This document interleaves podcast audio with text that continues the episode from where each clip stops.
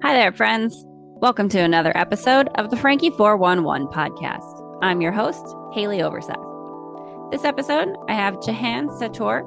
Jehan is a self sabotage and mindfulness coach, and we have a very interesting conversation about some of the things that I know I need to work on when it comes to self sabotage.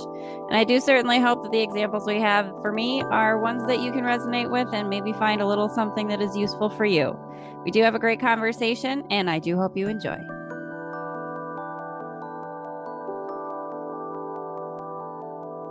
So, thank you so much for joining us. This is another episode of the Frankie 411 podcast. I have Jehan Sattaur here with us. And Jehan, if you could just let us know a little bit about what you do. I know you are a self sabotage and mindfulness coach, um, but tell us a little bit about what that entails and how you got started. Well, thanks for having me on. Um, I'm Jehan Sattaur, as you've said, and uh, I am a complementary therapist accredited self sabotage coach. Um, that really entails using a lot of different tools to help people break their self sabotaging thoughts, beliefs, and patterns of behavior. And so it includes a lot of traditional therapy techniques, cognitive behavioral therapy, hypnotherapy. Um, there's a lot of people who are self sabotaging their health. Um, so I have to get into nutrition and fitness and all kinds of different areas. That's a lot of different um that's a lot of knowledge base that you kind of have to have and draw from in order to sort of help people, but I I mean I think that's a good thing cuz you can be very specific to what someone needs, which is good. So yeah. I do want to talk a little bit more too about the hypnotherapy because that fascinates me. But how did you what was your sort of journey into this sort of life path that this is what I want to do. I want to help people. And with self sabotage specifically, you know, I think we all come from a place of the things that we had to learn. So is this self sabotage something that you also had to overcome? Absolutely. I was the expert at self sabotage.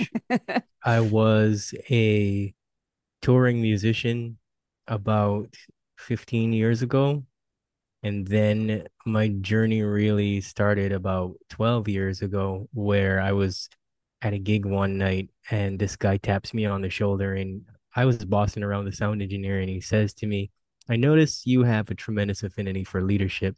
Have you ever heard of coaching? And I was like, What? And I just kind of gave him the finger. I said, Hey, hold on one second.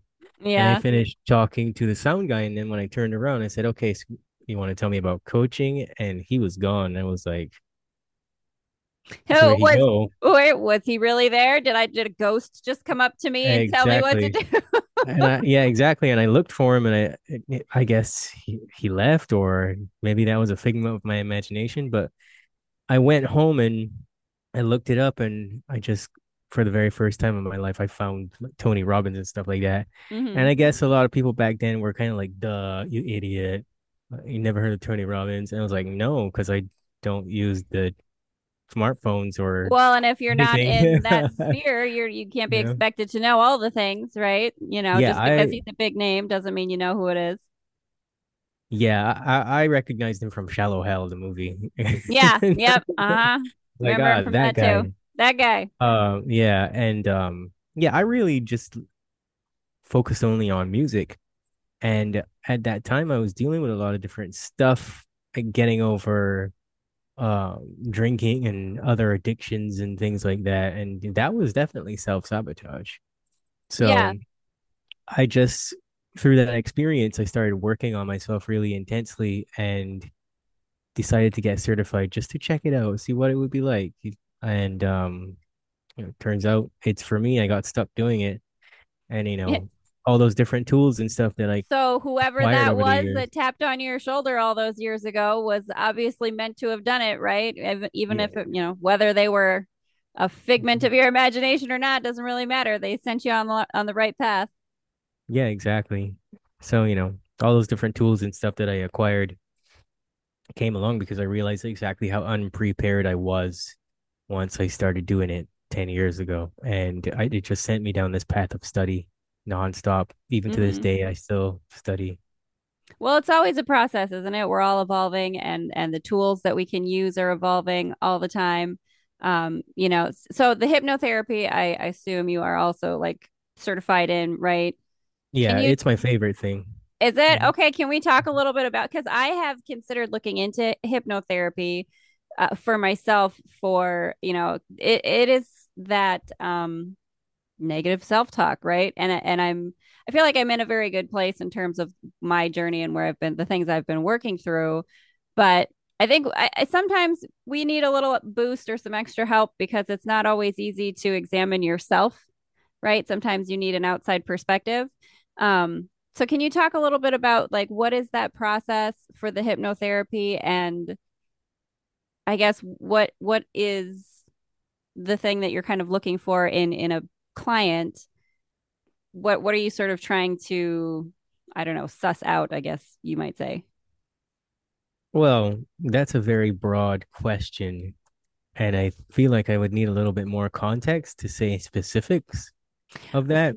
But what I can say to kind of help you ask me a different question would be that what isn't dominated by the subconscious mind? So, hypnotherapy is essentially the study of the subconscious mind, what it is, what it does, how to hack it for good or for evil, Mhm. right? And um, very often the changes that we need to make are not at the cognitive level. So that is why traditional therapy fails so often. Right. And we see well-intentioned people on both ends, the therapist or the patient, client, going to endless sessions and not making any change. It's because they haven't made any change to the mechanism that is the real source of it. And so there's a law in hypnotherapy called the law of reversed effect where it says that nothing can be overridden consciously. You you have to make a change to the subconscious.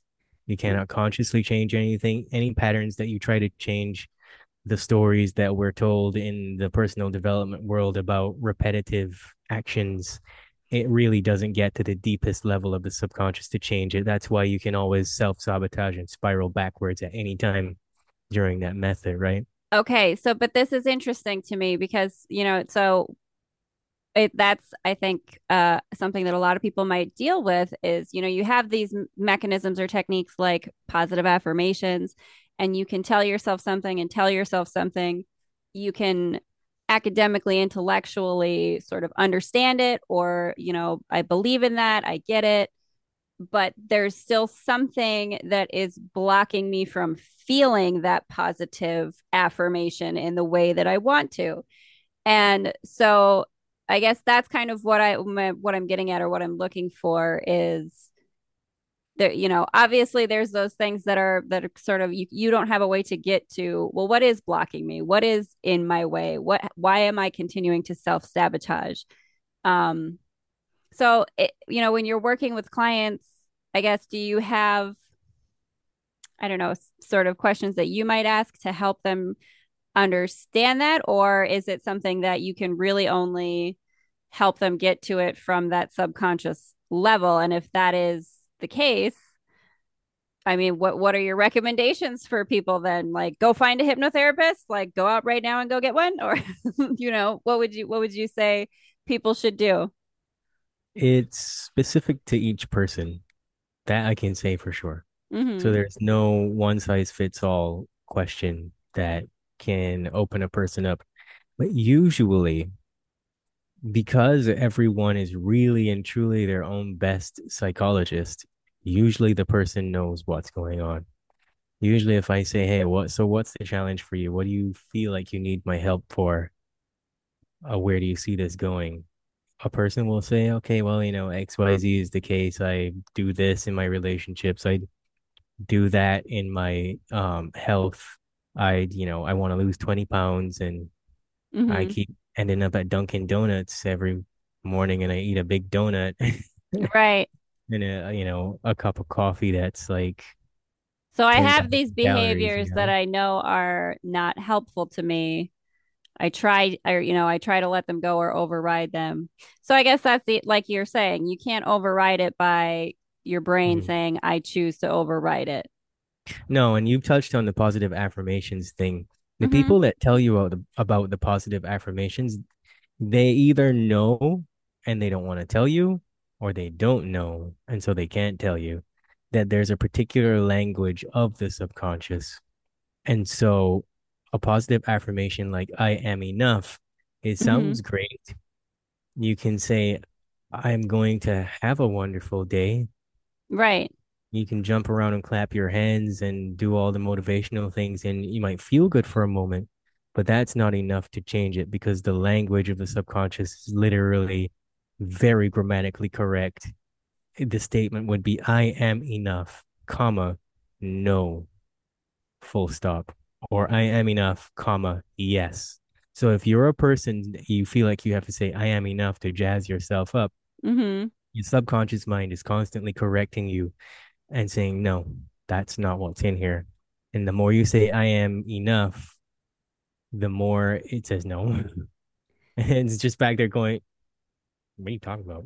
Right. You know, and I, I, so that's something that I feel like I do deal with, and I'm sure a lot of people deal with. It's that sort of duality of I'm really, you know, practicing being positive, practicing being grateful, practicing getting into a good feeling space, and I can get there, but I can't hold it. Do you know what I'm like? You can't right, sustain it. This, there's this right.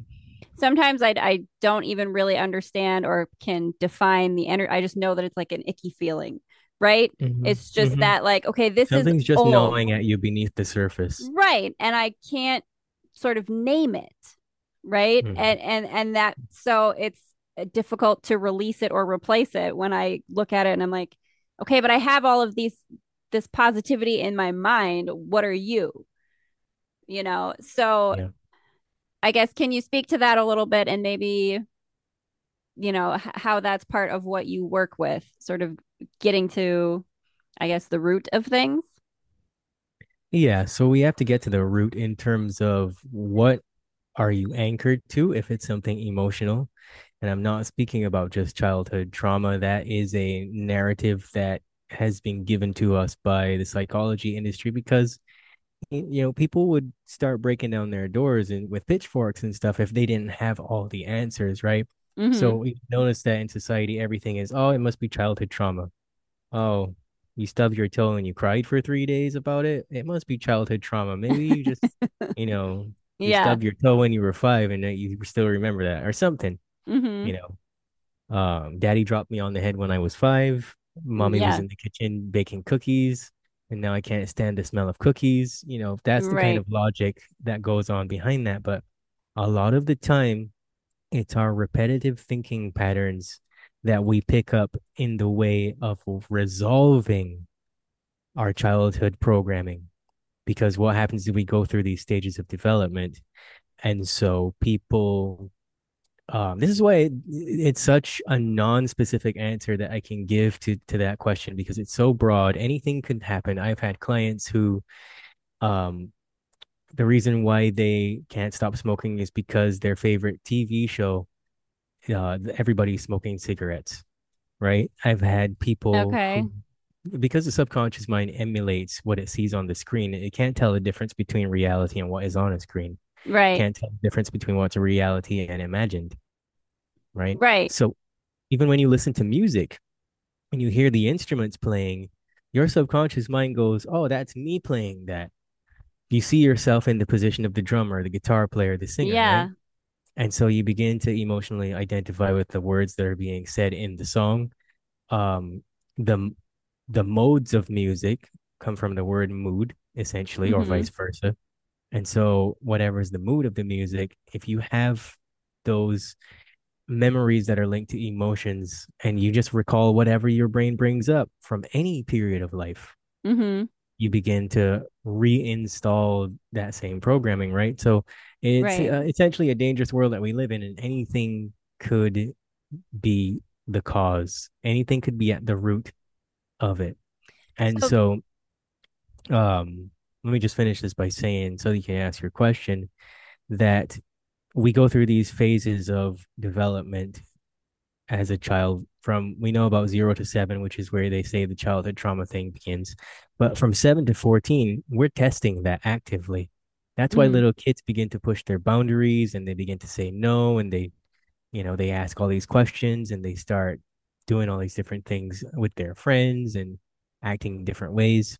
And we see personality changes because they're trying to figure out does this work for me or does it not work for me? hmm And then whatever's left over from 14 to 21, we're still doing that.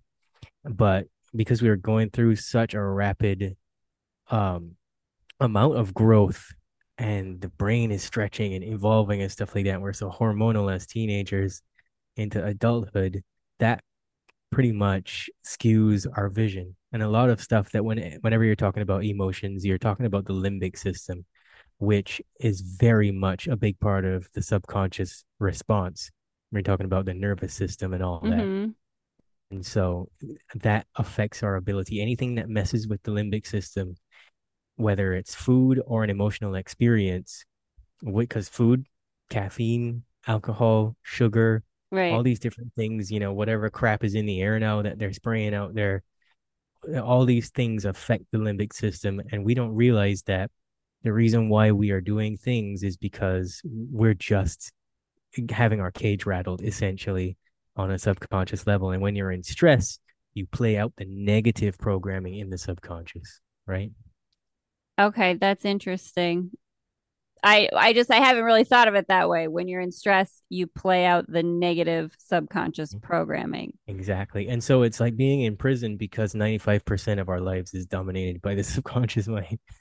Well, right. And so, you know, that is I suppose where the mindfulness comes in, right? To if you want to break through that, you do have to be more mindful and not just, you know, constantly running on autopilot.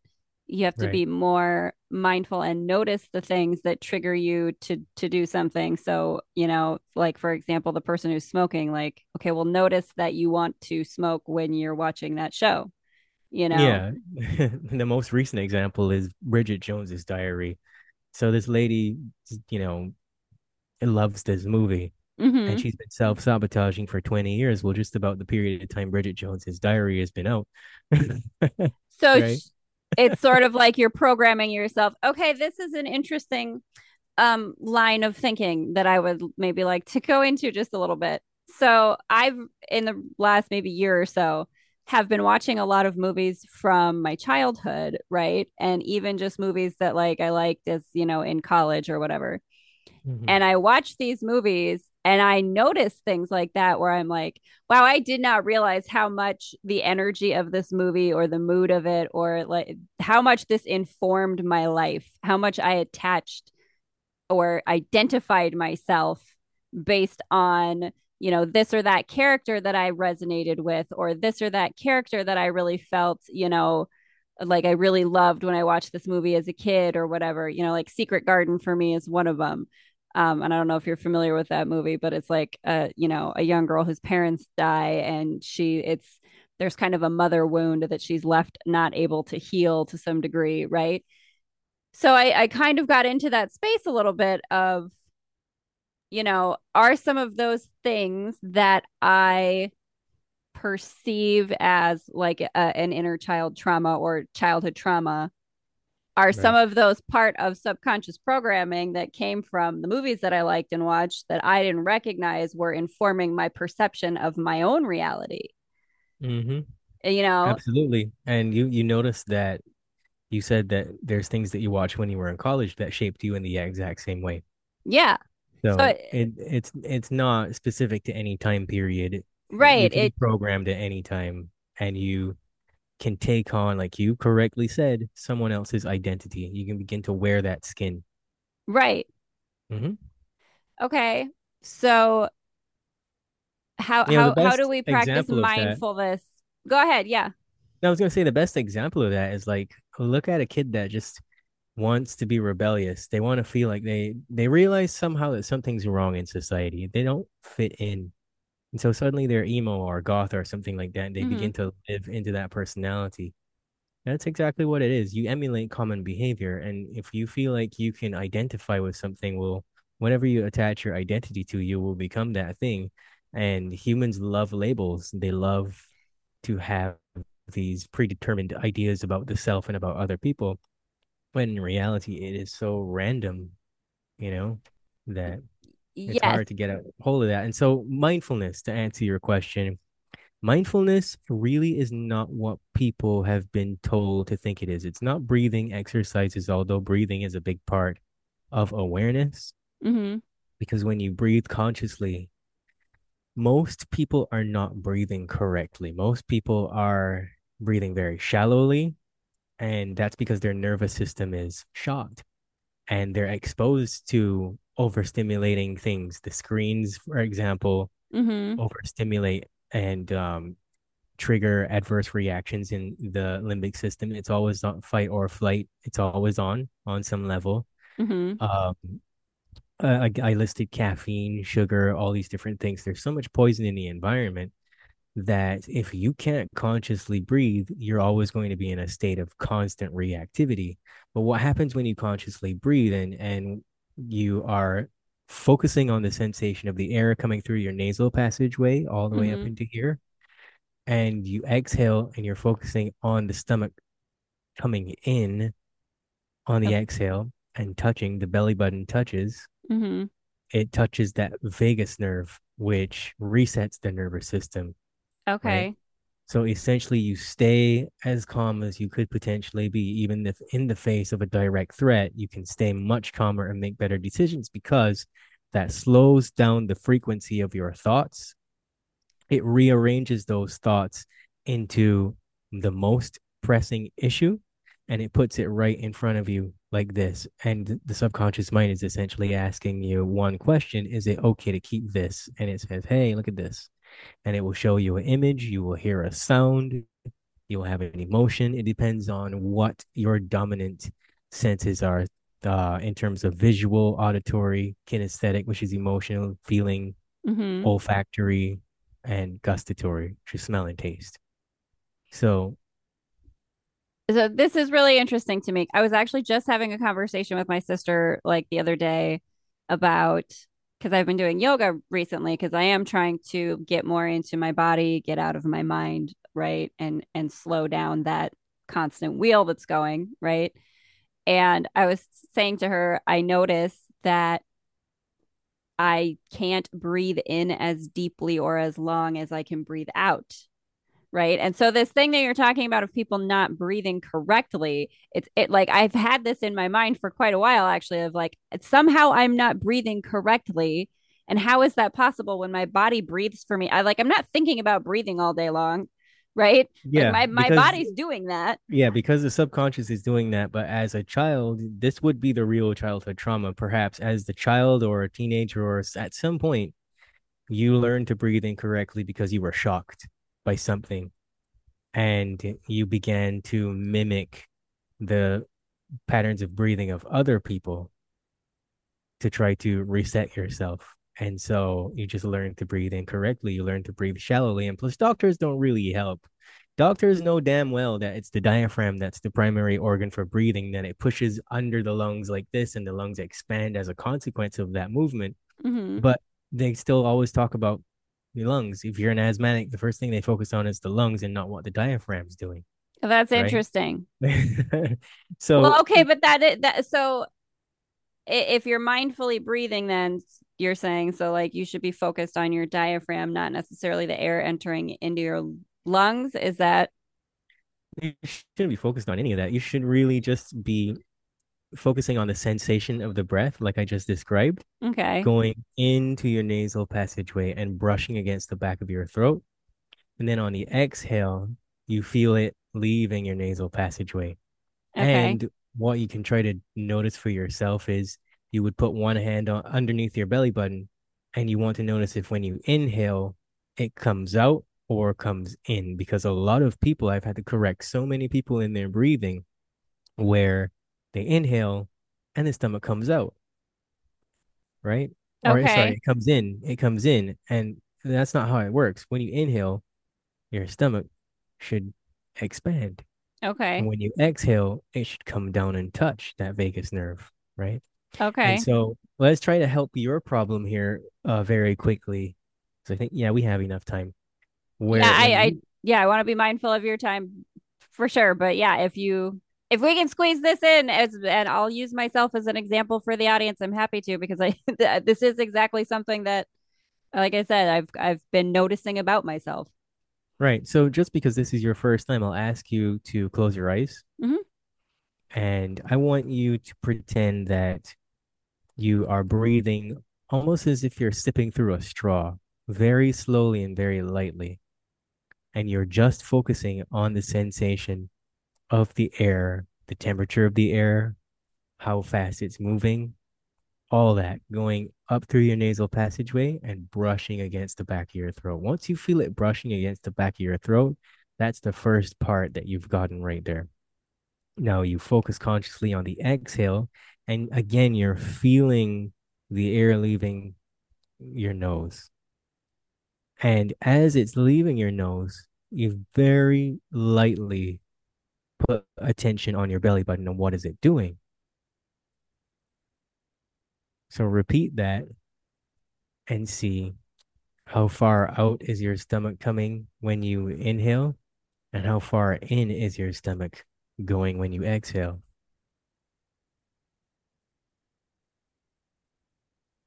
I don't know. it's interesting. It does seem like when I breathe in, my belly goes out further than when I exhale. Like it doesn't seem like it goes back as much as like so it's like I fill my my belly with more air than I release, even though I think I'm breathing out for longer. Right. You feel like you're breathing out for longer, but yet the stomach doesn't come all the way in, is what you're saying. Right.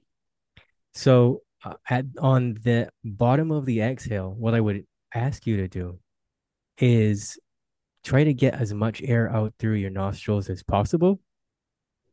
And then through your mouth, go. Do because what? what happens is try to get as much air out through your nostrils as possible on the exhale. And then when you reach that point where you feel like you can't get any more out through your nose, and you go with your mouth. Because what happens is that air gets trapped in there. And so we have stale air in there that stops it from coming all the way in. So what you want to do is get as much out through here Mm-hmm. because your nose is always for breathing. This is for emergencies, right? Okay. If you're really, this is why we hyperventilate because your body's in an emergency, right? Right. And you're trying to get as much air in there as possible when you hyperventilate, right? That's That's interesting because I notice I also like have a tendency, even when I'm like thinking or concentrating hard, to like hold my breath and I'll catch yes, myself and be like, why are you like, just because you're thinking yes, doesn't mean you have to not be breathing. like, what are you doing? exactly. And so we naturally breathe the way that I'm describing to you as babies, and something happens and we learn the wrong pattern, right? So just at the bottom of that exhale, you feel like you've got it all out. You go, Okay. and you might notice, okay, like because I'm talking it. to you right now. Yeah, I'm talking to you right now. And the reason why I'm talking to you right now is because I'm holding air in my belly. So if I go, and I talk to you, you notice what happens. So if I go, you notice what happens again. I'm running out, but there's still a bit of something in there, right? Right. So the idea is to expel that, and then that helps you reset your breath a little bit. And you can begin to consciously breathe as you're talking. It's actually not difficult to do as you're talking to me. Yeah, I I am trying to notice it. Yeah. So listen You're and just bringing your focus to here. Because what hmm I will tell you something that's very interesting. When people are under threat, their nostrils flare, right? Right. Now the bod the body's automatically doing that for that purpose because it knows that breathing is equal to every experience that we have in life. So it wants to self-regulate itself by getting you to breathe correctly. So instead of going into threat mode, you can stay relatively neutral all the time by just consciously focusing on your nostrils, focusing on Interesting. the sensation, right? And that will help is, you in your yoga and with the mindfulness. The reason I, why I say mindfulness isn't what we've been told it is, hmm is because it's more about critical thinking. It's more about challenging negative thinking patterns rather than allowing things to just pass you by, or Okay. more than just being aware of how you think and how you feel and then not doing anything about it. Right, It's really about questioning frameworks, learning how to speak to yourself because that changes the way that you interact with your environment. Anyways, I know you have questions. I well, no, I just this is all really very fascinating to me because this is very uh, new and different information, honestly. And I thank you very much. I do appreciate that because that I'm absolutely going to think about that now when I'm doing my yoga because that is something that sort of interrupts my ability to really get in my body sometimes doing yoga is that I notice my incorrect breathing. I notice the, the offness of it, right? But that that's really interesting to me that you're when you're talking about questioning the negative emotions that come up or the the nick can you talk a little bit more about that because that's something too it's absolutely correct you know mindfulness and and the things that like certainly i've studied there's a certain amount of okay mm-hmm. well a negative emotion or a negative thing comes up you know send it love or tell it, it you know it's okay and or yeah, that's not going to do anything for let you. it let it be so how mm-hmm. how would you confront that differently? Yeah that doesn't resolve anything. Those methods don't resolve anything. It's just airy fairy stuff that just kind of pushes it to the side momentarily so you can get by to the next moment in your life and then maybe the next moment after that. But if you really want it gone you have to have a conversation with it. And okay uh, how do you start that? Get let's let's again use you as an example. Sure let's do it give me an example of an incident an event that happened that you're comfortable sharing with well i'll just uh, you know listen m- money is a thing for a lot of people right? And i you know I, I i want to have a better relationship with my ideas about money because i have you know goals for myself and things i want to do creatively or with my podcasts and uh, various things.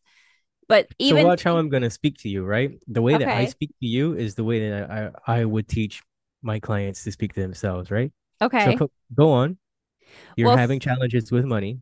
Well not necessarily it's i know that it's my sensations or feelings about it. So like the idea of going out to do something that I might want to go out and do with a friend, for example, and then feeling guilty for spending that money, right? And that sort of lackful mindset of, well, it's not going to come back and you shouldn't be spending that money on something frivolous or fun when you know you have like other obligations. Right? Okay, so let's pause real quickly right there because that's you're right on top of it right there, right? Okay. You said what it was and then you went on to try to qualify it and explain it away.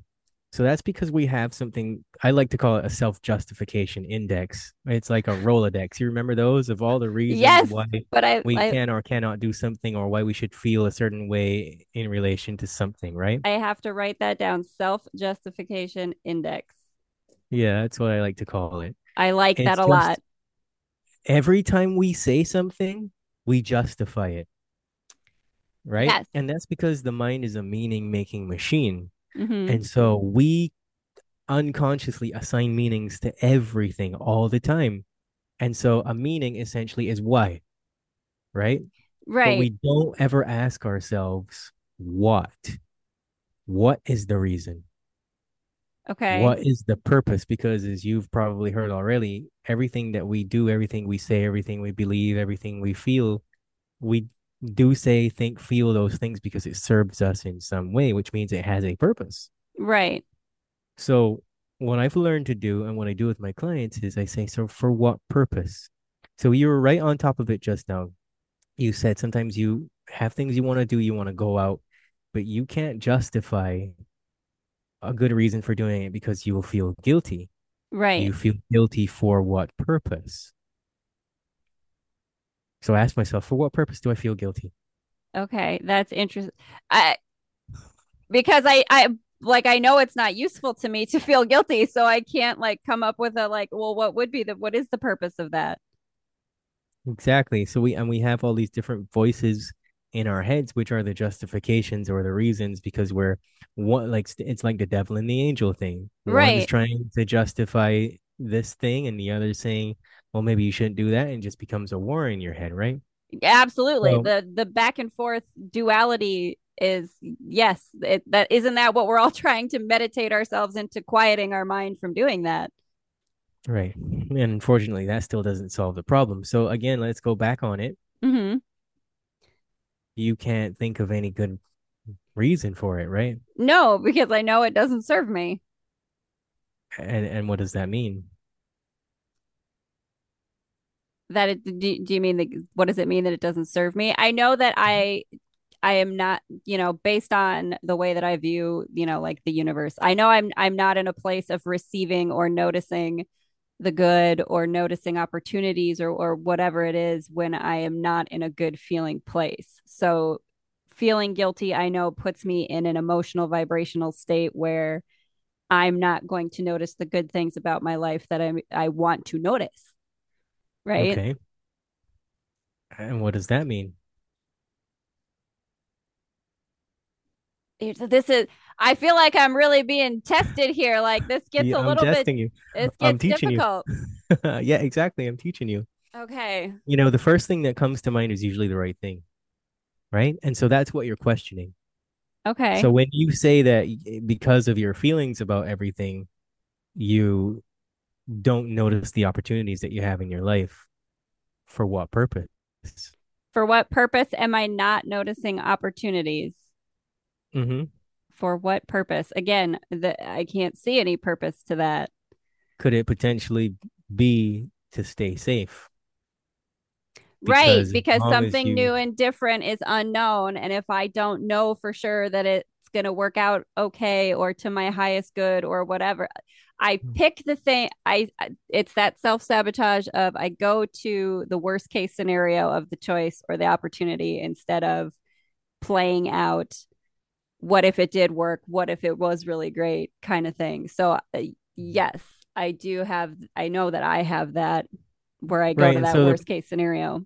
and so the program that you're telling me that you have right there is I don't understand what it feels like to be safe. That makes a lot of sense. And then there's other thoughts, feelings, and ideas that go along with that that would need to be unpacked. So if we you were my client, what I would do is we would tackle that first. We would get that out of you because what happens is that a subconscious program is like a box of cereal. You know how a box of cereal like Captain Crunch has each individual piece of cereal? You Yeah. pour that into a bowl and then there's a little bit less in the box, but there's some in the bowl. So the more you use that cereal, the less there is in the box. And the box is the program. So the cereal bits are all the ideas and thoughts and different things. When you allow those to clear out, eventually you have to throw away the box. And that's what the mind does, right? So you have to, but unless you initiate the process, it will stay there forever and ever and ever. Essentially, So that's what I'm saying. don't shove the unopened cereal box into the cupboard and say it's fine. No, don't put it into the back and say, I'll eat that tomorrow. Spill it all out now. yeah, yeah. Okay. The very And interesting. how I like that. yeah, that's how subconscious programs will, um, that's how they will present themselves as thoughts or bigger ideas about things. Even our worldviews, the things we hmm think about politics, etc., we become subconsciously programmed with that. In fact, politics is one of the biggest religions on the planet, Oh, yeah, right? absolutely. And that's, you know, why we have the era of wokeism and stuff like that, because that's all politically correct ideologies. And people, again, are trying to identify with something.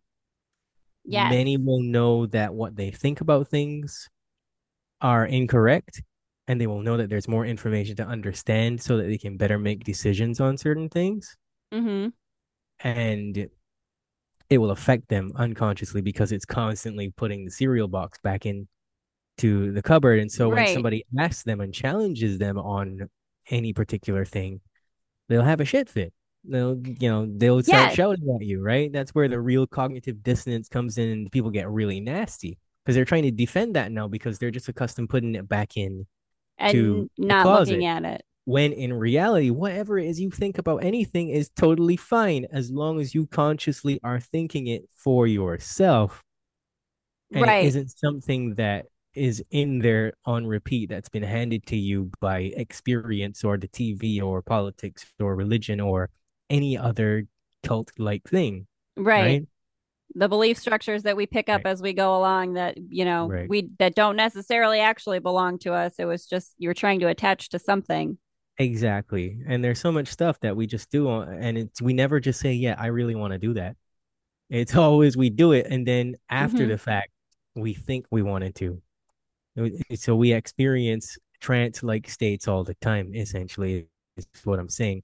And the Yes. reason for that is because our brain needs us to spend at least seven hours every day in alpha brainwave state in hypnotic trance so that it can process all of the bits of information that's coming in through all of our senses all the time. Okay. So when we think we are thinking, are we really thinking? How aware are you of how aware you are? That is the number one question. I love Not that. very many people are truly fully aware, hmm right? And so we have this thing, this phenomenon in psychology called a Johari window, where there's the things about ourselves that we are aware of. There are things about ourselves that other people are aware of. Right. And in those categories can be split into two. There's things that other people are aware of that we aren't aware of of ourselves. There's things that we know about ourselves that other people will never know about ourselves. Right. And what's the first thing that we do when we meet someone new? We put on a facade, hmm right? That's a big part of it. So we always see ourselves differently to how other people will see our see us. And so we don't see the picture when we're inside of the frame. When we are operating out of subconscious programming, when an idea has become a part of our identity from society or anything like that, or we read a book and we like that idea, we decide to take it on, hmm we don't see ourselves acting that way. Other people can see it, but we don't see it. Right. We could be doing it and we could have an idea that something's going on, but we always think that we're consciously doing it until Right. we step back from ourselves and examine it.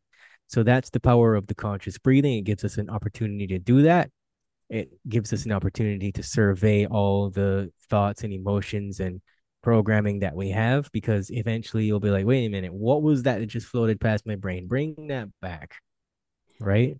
Yeah, that actually does happen to me uh, quite a lot, and especially lately, maybe because I am kind of doing this work a little bit on The myself. yoga has changed you.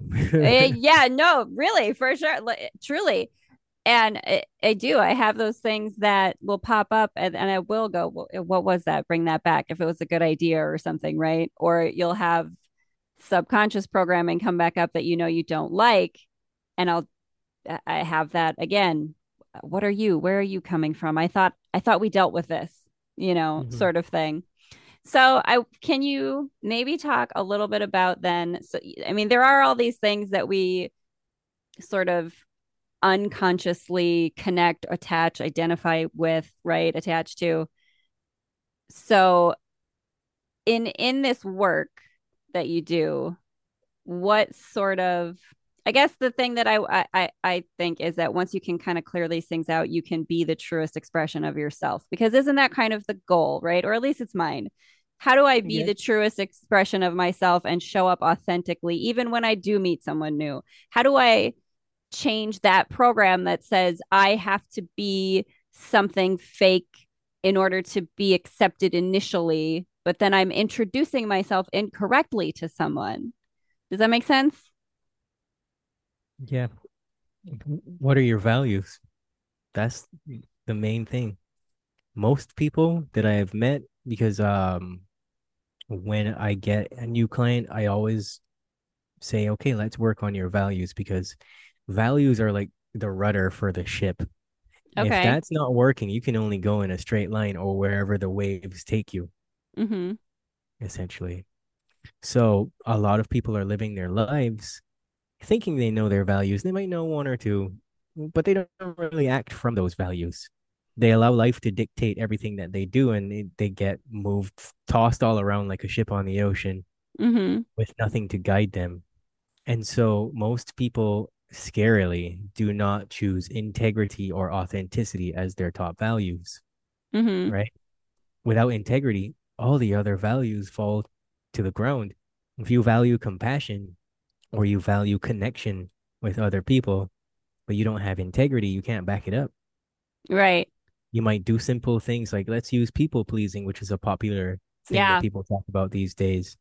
Um, the reason why you people please is because you don't value connection, because you prioritize doing things that cause you pain, cause you harm, being seen by others as a particular way. You you put that over actually valuing true deep connections and investing energy into yourself first rather you rather than do that you commit to things that you really don't want to do you you know you go to that family reunion that you don't want to go to or you go hang out with coworkers you feel obligated because you work with them but you don't actually owe them anything Right. you just think that people are going to see you as the enemy if you don't conform to that but if you were sticking to your values and you put your values first then you would be able to say okay well I don't like going t- anywhere with these people. hmm What which one of my values will I be violating by doing this? Right? And Right. try to leverage those things, right? And the same thing is true for anything else. Like if you if you really have integrity, it means you're gonna do what you say you're gonna do when you say you're gonna do what you're gonna do at the time you say you're gonna do it, and you do Right. it with the best of your ability and the fullness of your character and your spirit. right? But a lot of hmm people don't do that. These days, a lot of people will half-ass everything. They'll go to the gym and they'll lift the weights really fast and they'll be like, "Yeah, look at me, I'm doing my workout," and then they leave and they eat a donut and And then don't stick with it. get some ice cream or something, you know? Yeah. So I one of the things that's just kind of popping up for me now as we're just as we're talking is the kind of just the idea of being seen, right? Which I suppose for me specifically, give you know, it, it goes back to that safety thing of there's a fear of showing up authentically, like a fear of being seen.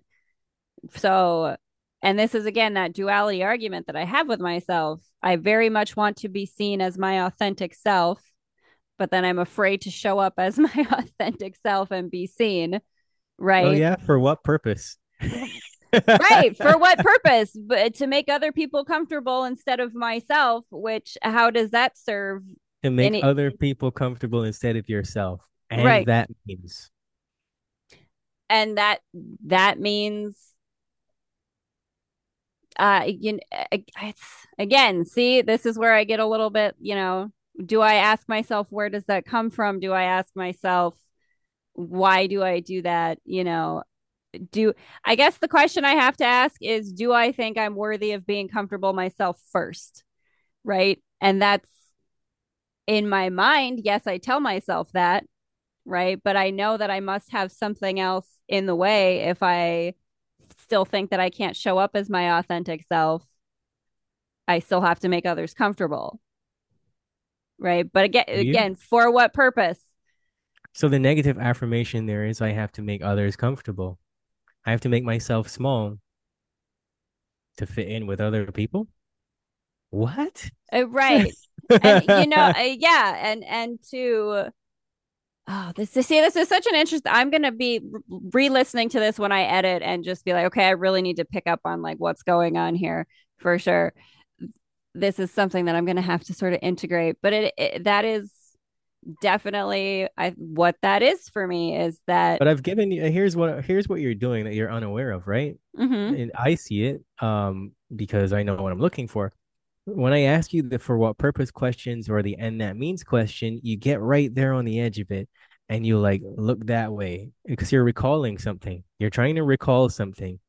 And in a very short space of time, what you're actually trying to do is you're trying to change it because you subconsciously you know that you're right on top of it. So you'll say the thing and you'll say it to me eventually, okay, uh, but in your language there's like a but in there or uh, you know, a pause, a you hesitation, you're like trying to get around it somehow, but it still comes out of your mouth anyway, right? right? And you'll see what I mean when you listen back to this. I I do again. Okay, so what what's what is that? That looking away to try to recall It's just, something. it's just a loop. It's just a loop. That's what we do. We we often want to present ourselves in a different way because of the programming. Subconsciously, we loop back over ideas. And a hmm lot of the times we've thought of these things before. So we're trying to recall, oh, wait a minute. Is that really true? Here's the, information. Our eyes tell us a lot about what's going on, you know. Is that That's really interesting. is that really what's going on? Is you know, It, Uh, did something happen? You know, that's what was going on really quickly behind the scenes. We're trying to survey through all of this information really quickly to see if the thing that we're about to say is really the truth or not. yeah, no, to, to am I am I going to say the correct thing? So it is. It's that my mind is is saying, you know, are you finding the right answer?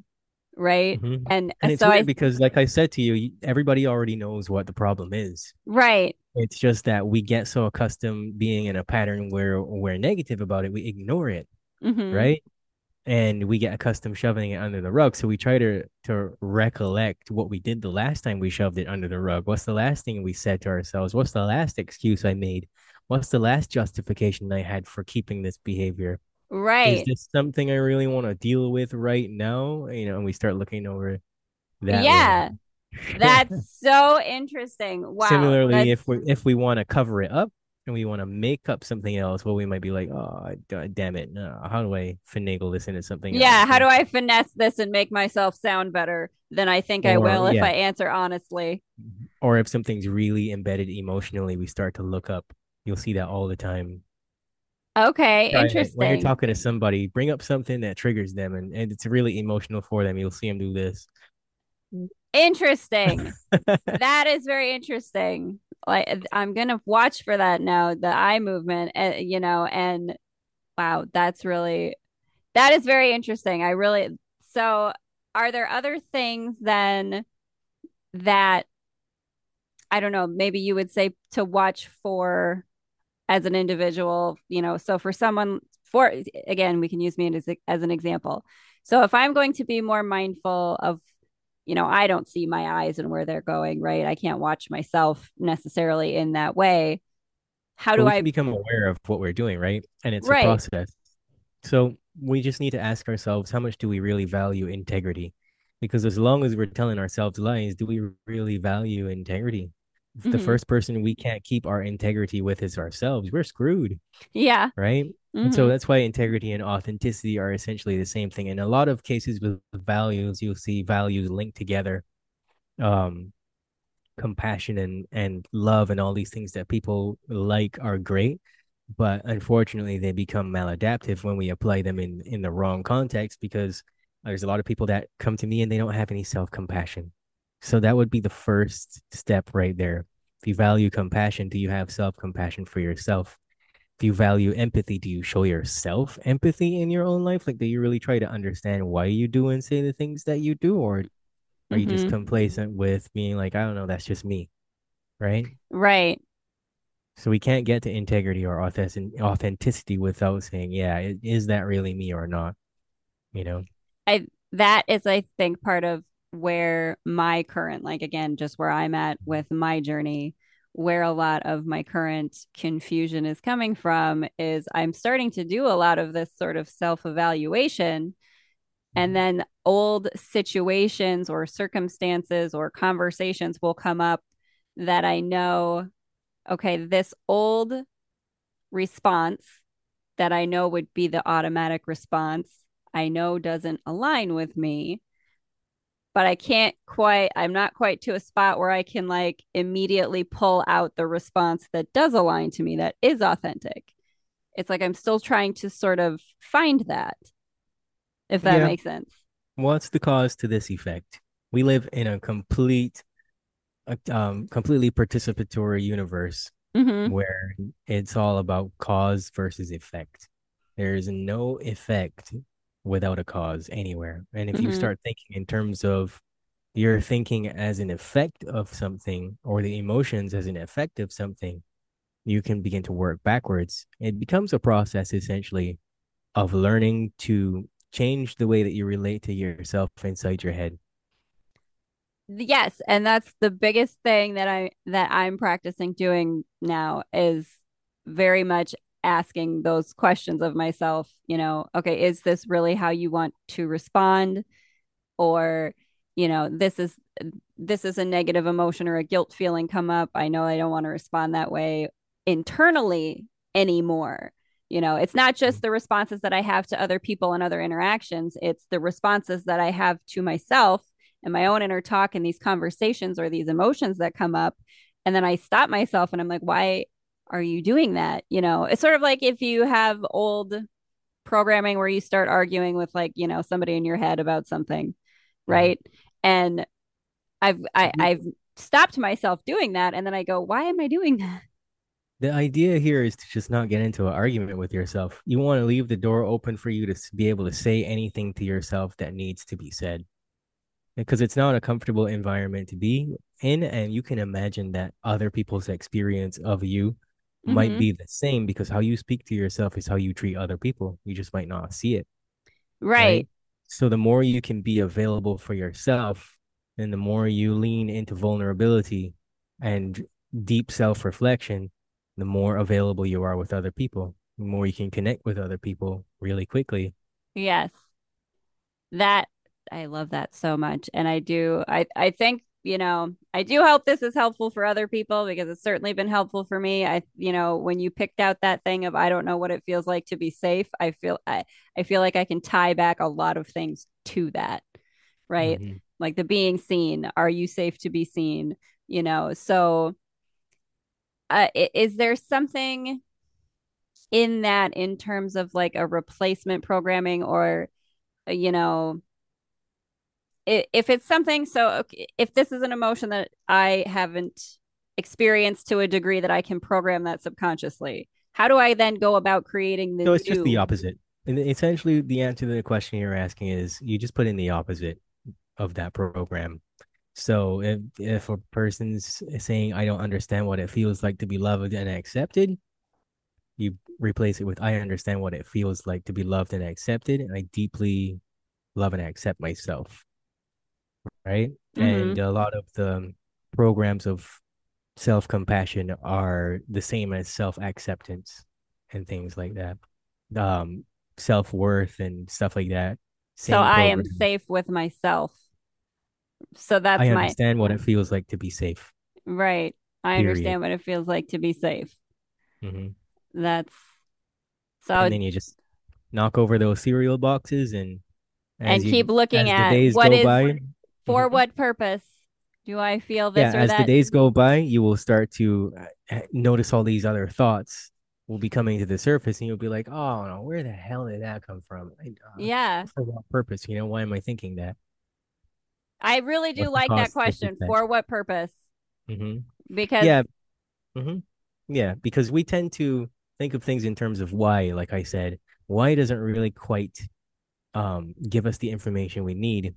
But if mm-hmm, we know what we're using it for, like a paintbrush, we know we have this really small one for the details. Right. What do we use the big one for, right? Right, for the background. So yeah. what for what purpose have I developed this, I guess hmm what is a tool to the subconscious, right? Because the subconscious doesn't see a program as positive or negative the way that we do. It just runs it. Yeah, the programs just go because the subconscious knows we have to do this thing.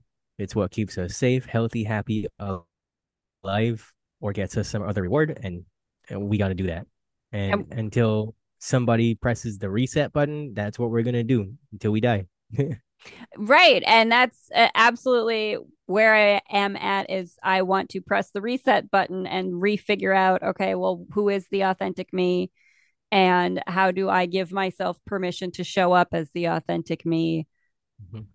Anywhere, right? Not just where it seems appropriate, because then you're going back to that, you know, making other people comfortable, Mhm. which is again, Yeah. for what purpose?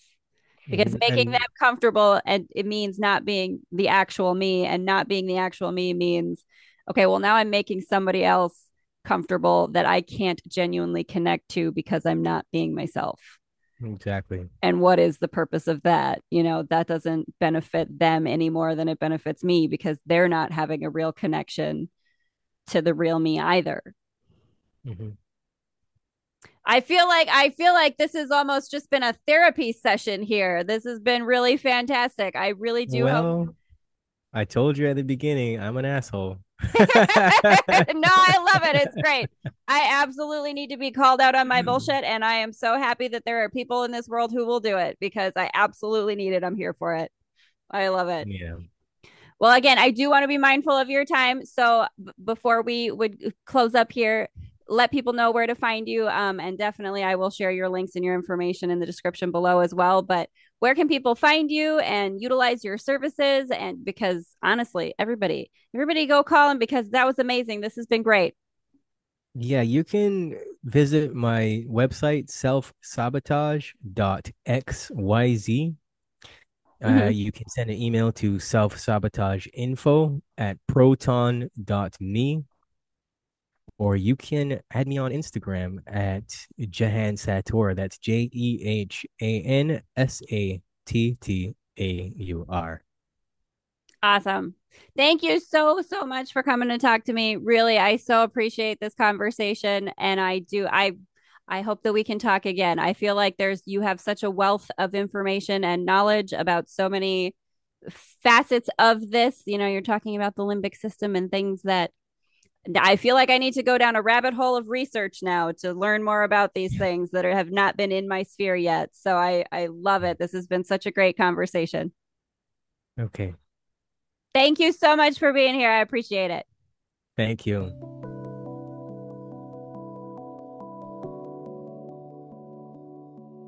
That was my conversation with Jehan Sattaur. You can find his information in the links below if you would like to enlist his services. I certainly found all of this conversation and all of the techniques and tips that he told me very helpful. We even had a great conversation after recording the podcast, and I really look forward to being able to talk with him again. If you'd like to support more episodes of the Frankie 411 podcast, you can subscribe to my Patreon. That's patreon.com slash Abernathy Franklin. That is the umbrella Patreon for this podcast, as well as my Adventures of Abernathy Franklin fictional podcast that you can check out wherever you're getting this podcast. I do thank you all so much again for listening. I do hope you enjoyed. Don't forget to like, share, subscribe, leave a comment or a review, all the good things that listeners can do. And until next time, Wherever you are out there, my earthbound and cosmic friends, I do hope you're doing well.